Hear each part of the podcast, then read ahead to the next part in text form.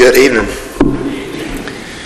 Uh, this was my uh, third trip that I got to go on to El Salvador, and and each year it keeps getting better.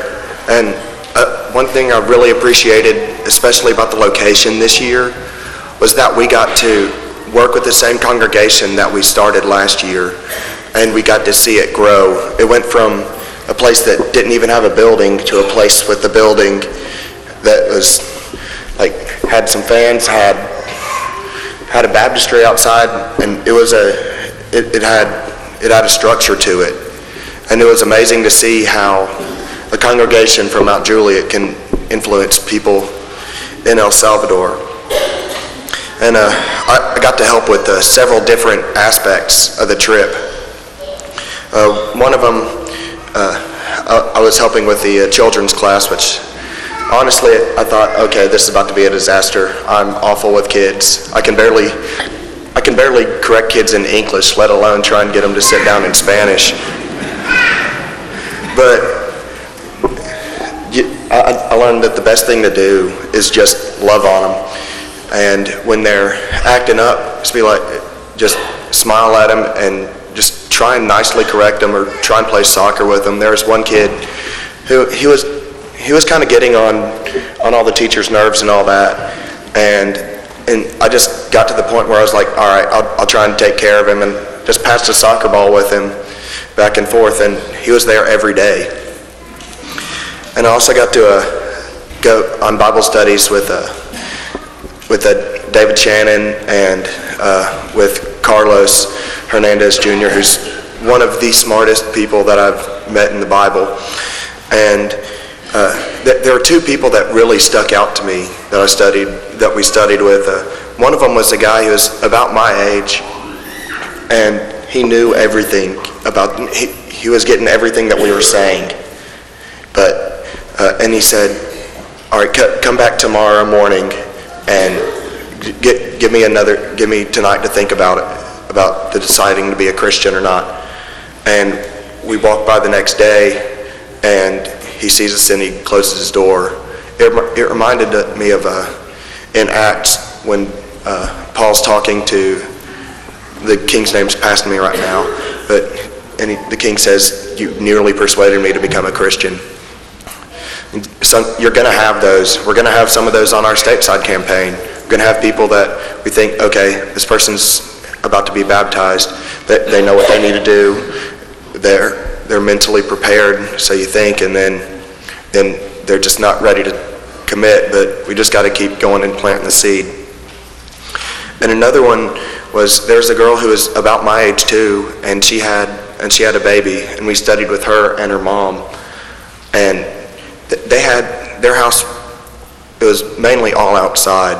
They just had it was basically just a shelter, like a roof, and they they let us in and they gave up their they gave up their chairs to let us sit down, and I was and that was impressive to me because they were they were like standing up holding a baby while we were sitting down. I, I tried to get up and give them my seat, but they were like, "No, we insist." And that, there's rich soil down there in El Salvador and all of Central America for uh, for missions. And another uh, another one that stuck out to me was I got to go to uh, Tanaka one day, and that day there were there was a mom and her uh, and her daughter were baptized, and right after they were baptized, we went to uh, we went to the school to uh, to evangelize to the kids, and that was the school that she went to, and she was there that that day at school telling her friends about the church and inviting them. It's awesome to see. When you have stories like the the guy who nearly became a Christian. That and that kind of gets you down. And then then when you study with someone for a while and they just don't they just don't uh, they just don't accept it, like the uh, like the mom and and her uh, and her daughter and the baby. It that that also kind of gets you down. But then when you see stuff like that, it's like we're we're doing a lot of good down here. We're reaching out to a lot of people. It, I don't remember exactly how many people were baptized and all the exact numbers. Uh, Buck's going to tell us about that. But I mean, overall, it was a really great campaign, and they also had some really good food down there too. The cooks kept us well fed, and also saw a uh, also enjoyed a very good snack down there. I don't know why it hadn't come to America yet. Cheetos covered in barbecue. Why has that not come here?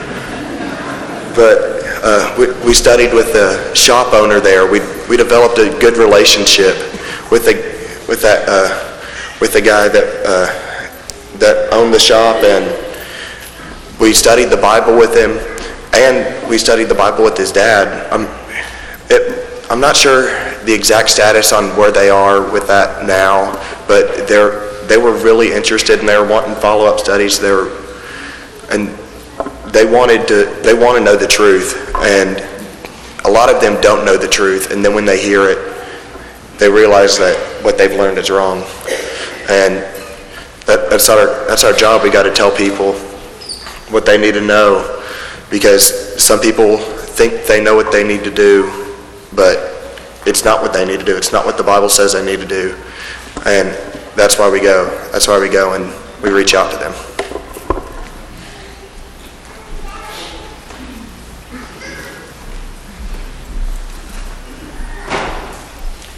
Thank you, Carter. We might need to give him an MRI to see what's in that belly.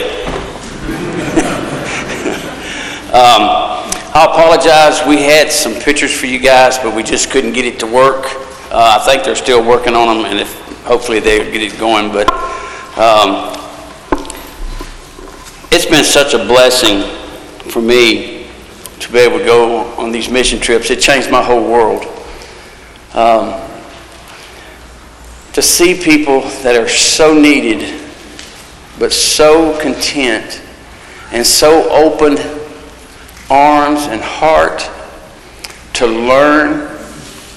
And it's not about just learning about the Word, it's learning about the truth. And I think that's what's one of the most important things of our uh, trip in general is one of the things we say, what is the most important thing, what are, what are we going to El Salvador for, or Honduras, or Panama? It's to save souls. That is the most beautiful thing there is to share the truth with someone and for them to accept the Savior as their Savior. It's just phenomenal to see that happen. I'm going to be, try to be real quick. I'm going to go over some of the numbers with you. Um, we have people here tonight from Franklin, Kentucky. Stephen Kirby's brought his group down, and they sponsor the church in Tonacatepeque. And every year he brings uh, several young kids with him down there, not young kids, you're young adults. And um, what they do in this town is phenomenal. They, they try to switch things up and bring some of our children with them, uh, some of our translators and stuff. It's phenomenal that's what's going on in that town. And Stephen, we thank you, brother. Uh, there's people come from Brushy. There's people come from all over the United States. We thank uh, Phil that's over in Honduras right now. We've got a team that's getting ready to go to El Salvador. We just got a team come back from Let's Start Talking in Brazil. God is good.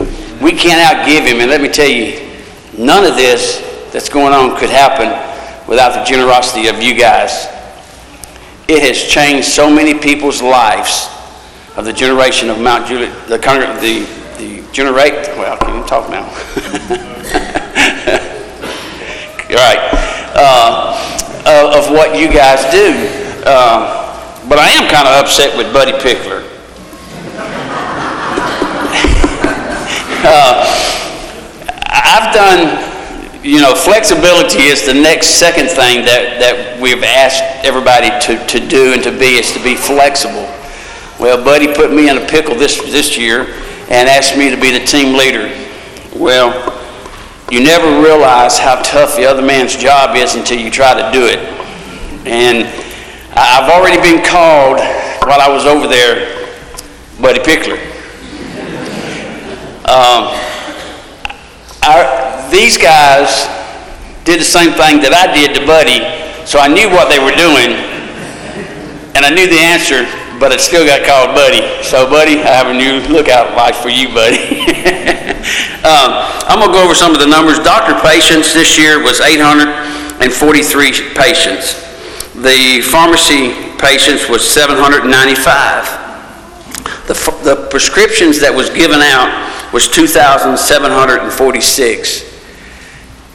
And to see the people, some of our medicines are vitamins, worm medicines, colds, just stuff that a lot of it we can get across the counter here, that they would not have an opportunity to get that medicine without some of the things that we do that we, we, we bring with us or we buy down there. It's phenomenal to see the lines coming in, to see the doctors and stuff. It's just phenomenal. And that is one tool that God has given us to get the people there to hear the word. It's phenomenal to see it happen, guys. Uh, eyeglasses was given out was 325, and to see people that would have never had an opportunity to see, it, it's, it's older men and older women that you can tell by the first time they've actually seen a bright color or a word that they or a letter that they never could see before. To see that happen, I'm telling you guys, you need to try to do it one day. Uh, we had head scrubs. We had some of the young ladies doing that and some of the young guys that was phenomenal. And we had 148 of those. Um, in the years past, you know, it's, it's, we've had a lot of lice in places we go, but the last couple of three or four years, it's not been bad down there. So it, that's a blessing. Uh, the children's daytime classes, we had 305. And like Carter said, when you have 305 children, um, it takes an army to keep them under control sometimes. But, uh, you know, we had police protection. We had uh, a lot of adults that would uh, kind of give them the eye and they started to behave. So that's a good thing. Uh, we had the um, children's nighttime classes was 446. Um, the men's uh, morning Bible classes was 148. The ladies, they struggled a little bit. They had 86 women in their Bible classes, and I think it was kind of a competition there. The guys went out and just started picking up and grabbing anybody they could get to come in to beat the ladies. Ladies, y'all did a good job, I'm just saying. Um, the school evangelists, now that's, this is what's phenomenal to me. You know, they try to stop us from saying prayers in church, in, in, in schools. There was 13 schools opened up their doors to our people to come in, begged us to come in. They're looking forward to seeing what we have to offer. Uh, and out of those 13 schools that they visited, these children talked to 2,264 children. That's phenomenal. Shared the God's word, shared the truth with these kids that's never heard it before. That's phenomenal. Uh, the teenage Bible classes, 376. That's awesome. Uh, the adult Bible classes, 402.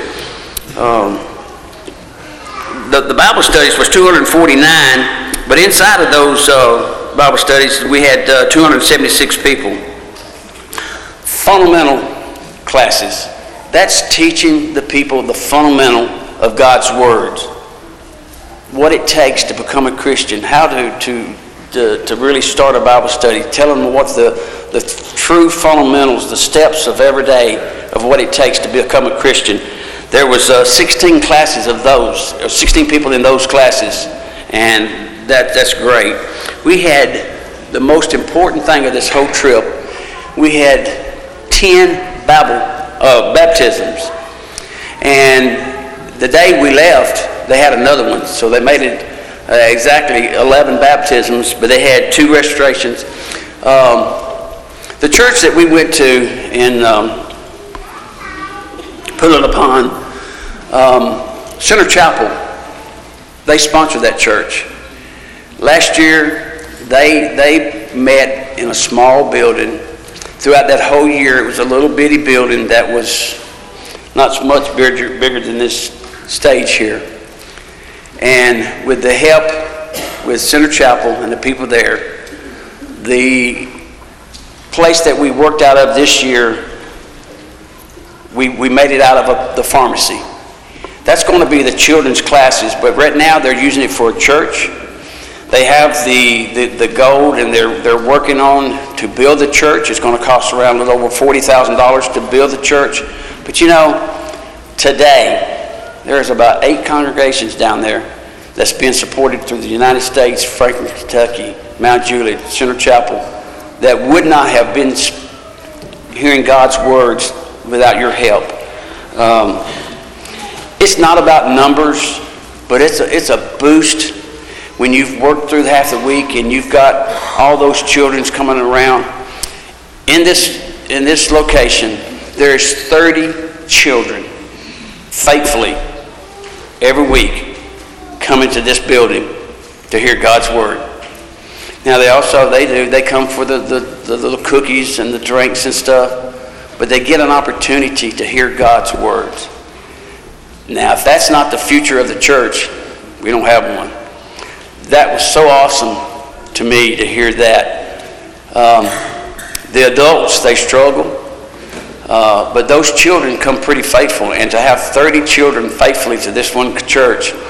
Uh, Center Chapel is keep- keeping up with these guys and girls, and uh, it's phenomenal. I want to thank you guys mostly for helping us do this and keeping us in your prayers and thoughts.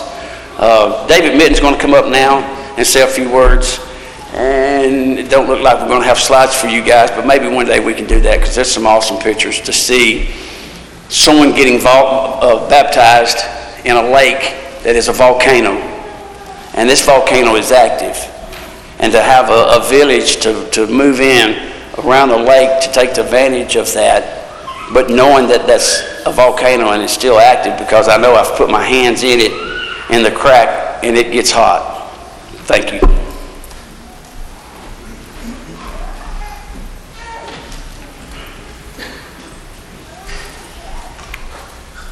In a few moments, we're going to have an invitation, and that, uh, the number of the song will be 911, if you want to turn there. 911. You know, I think everybody has been thanked, but I really want to uh, thank Dennis Buchanan, Buck, for the work that he did this year. If you've been down there with Dennis over the last few years, you know what he likes to do. He likes to go, go, go. He likes to fix, fix, fix. This year, he had to stay in, in one spot and let everybody come to him with their problems. This is definitely outside of his comfort zone, but he did an awesome job, and we all appreciate that. We did miss Buddy this year, even with the job that Buck did, and we look forward to him. If, uh, if his kids will quit having kids, maybe we can get him down there.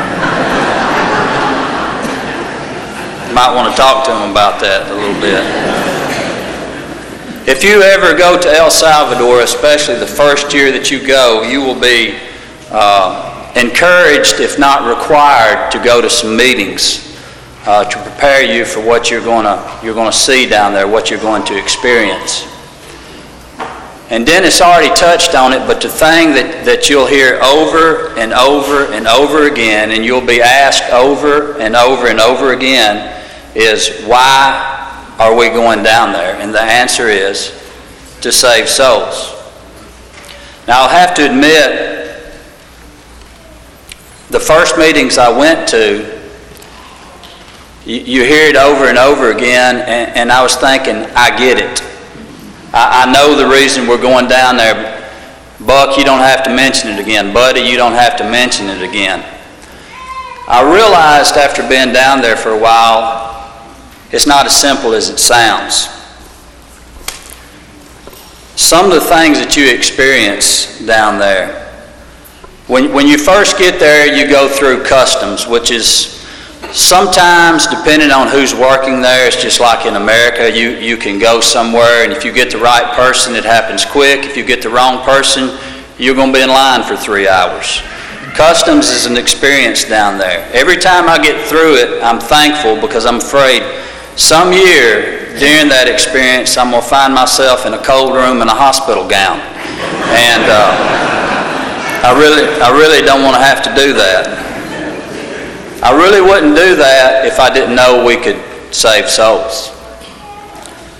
After you get through customs and you think you've got it, you've got it beat, you step out into the heat. The heat down there is, is like it is here in July and August. The difference is there's no break from it. you don't get to step in an air-conditioned room at some point and get some relief. But after you get through customs, you go out and you stand on a concrete slab anywhere from an hour to two hours, and it's miserable. To me, that's one of the, the worst parts of the trip is you think you've got it beat, and then you stand in the heat with very little shade for a couple hours. There's one reason I would do that, and that's to save souls. After you get on the bus, and it looks like something that probably went to Woodstock one day, after you get on the bus that has no air conditioning, and I think the, the exhaust pipe runs up into where you're sitting, and you stay on that for about two hours, there's one reason that I would, I would do something like that, and that's to save a soul. Uh, When you get there and you see the accommodations that you have, this year we, we had, uh, uh, they call it the Rock House or the Rock Castle. It was basically just three open floors. We cooked on the bottom. The men stayed uh, on the second floor and the women stayed on the third.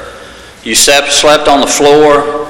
Uh, You had air mattresses, and they stayed up about half the night, and you'd get up and have one of the kids blow it back up for you. That was kind of fun. But uh, you go and you check the shower situation, and, and you can tell the only thing that's used that shower in the last two years has been a pigeon. You get nothing but cold water. Uh, we probably had 50 guys on the floor. We had three toilets that, you know, if you flush a Tic Tac, it's going to stop up on you. The only reason that I would do that and go through that is to save souls. That, that is really the, the entire reason. When, when people ask me, why do you go down there? Save souls. That's, that's really, that's really it in a nutshell. I could talk to you about it. Carter did a good job. Buck gave you the numbers. We go down there to save souls.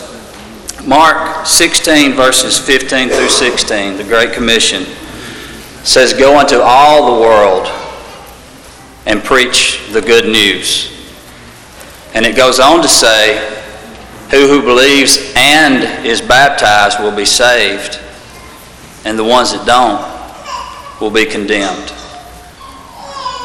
I'm afraid that there are a lot of people in El Salvador, in Central America, and the whole world, but we're talking about El Salvador right now. I'm afraid that there are a lot of people that are never going to hear the good news if we don't continue to make these trips. If we don't continue to go down there with, with one purpose, to save souls. If we don't have people like Phil Wagner that has basically dedicated his life to making sure that that happens every year. I- I'm a big sports fan, but I have to tell you, there's not a sports or an athlete in the world that is my hero. I enjoy watching them play, they're talented. I don't really look up to any of them. I look up to men like Phil Wagner a man that dedicated uh, after college the first part of his life to making sure that our kids got the right start. And then he moves on and takes on something even bigger. And what he goes through down there to keep that work going, uh, you wouldn't imagine.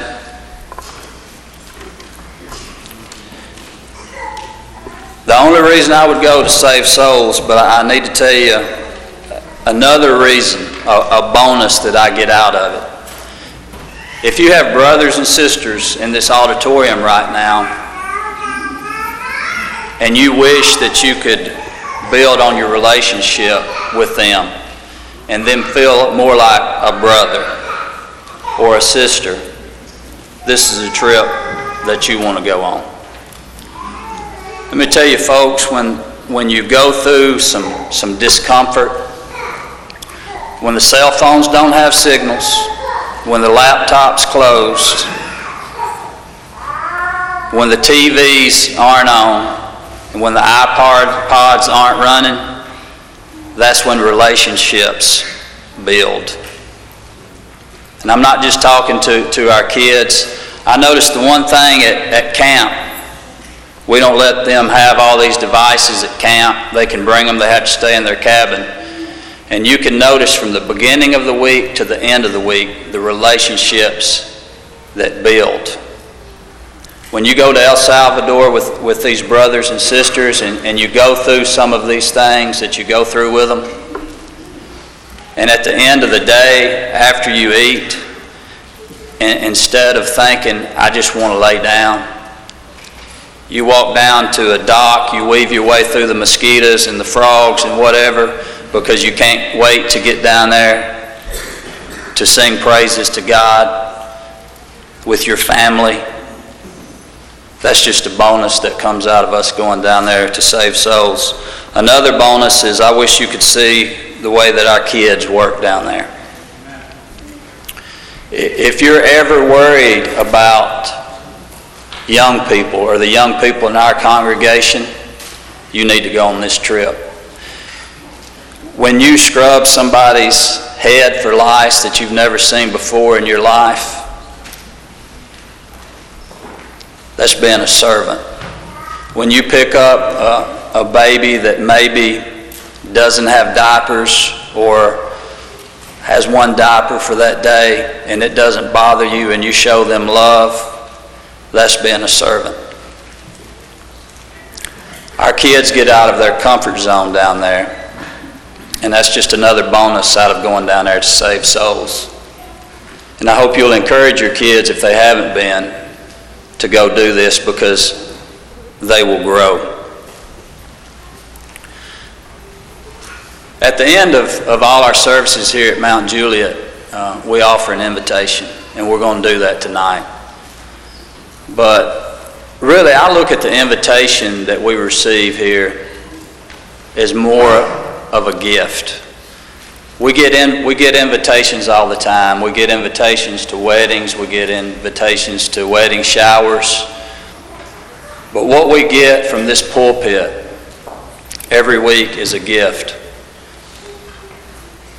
I don't know if you can remember when you were a kid, but when I was a kid, every Christmas there would be that one present under the tree that, that I just couldn't wait to get to. Whether it be because it was the biggest one under there, or the size fit exactly what I'd asked Santa Claus for, or because when I shook it, it sounded right. But there was that one gift, and I'm sure that, that all of you did that when you were kids and probably as adults too. You couldn't wait to get to it. Did you ever get to that Christmas morning and your parents say, okay, you can tear into it and decide not to open that gift? Did you ever decide, you know what, it looks so good in there, I'm not even going to open it? As a matter of fact, I'm never going to open that my entire life. I'm just going to leave it wrapped. I'm not even sure what's in it. The invitation that we receive and that's fixing to be offered is a gift. The Great Commission that we, we go to El Salvador to obey that command happens here every day. He that believeth and is baptized shall be saved.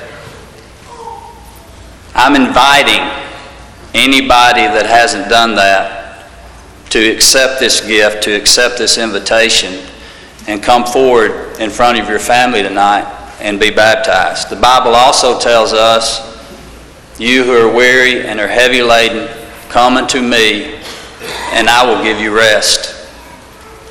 This is also an invitation for rest if you need it. Some people are bogged down with the worries of life. You're bogged down with sickness. You're bogged down with depression. You're bogged down because your children don't act the way you want them to. Children, you're bogged down because your parents are having trouble, because there's divorce, there's separation. And God says, Come to me, and I will give you rest. Sometimes that rest doesn't come until your family starts praying for you. And there's some here tonight that know exactly what you need to do, and you haven't been doing it for whatever reason. Repentance is turning around. If you just need to turn around tonight, then you can respond to this invitation. You can accept your gift. Whatever it is that you need, you can come as we stand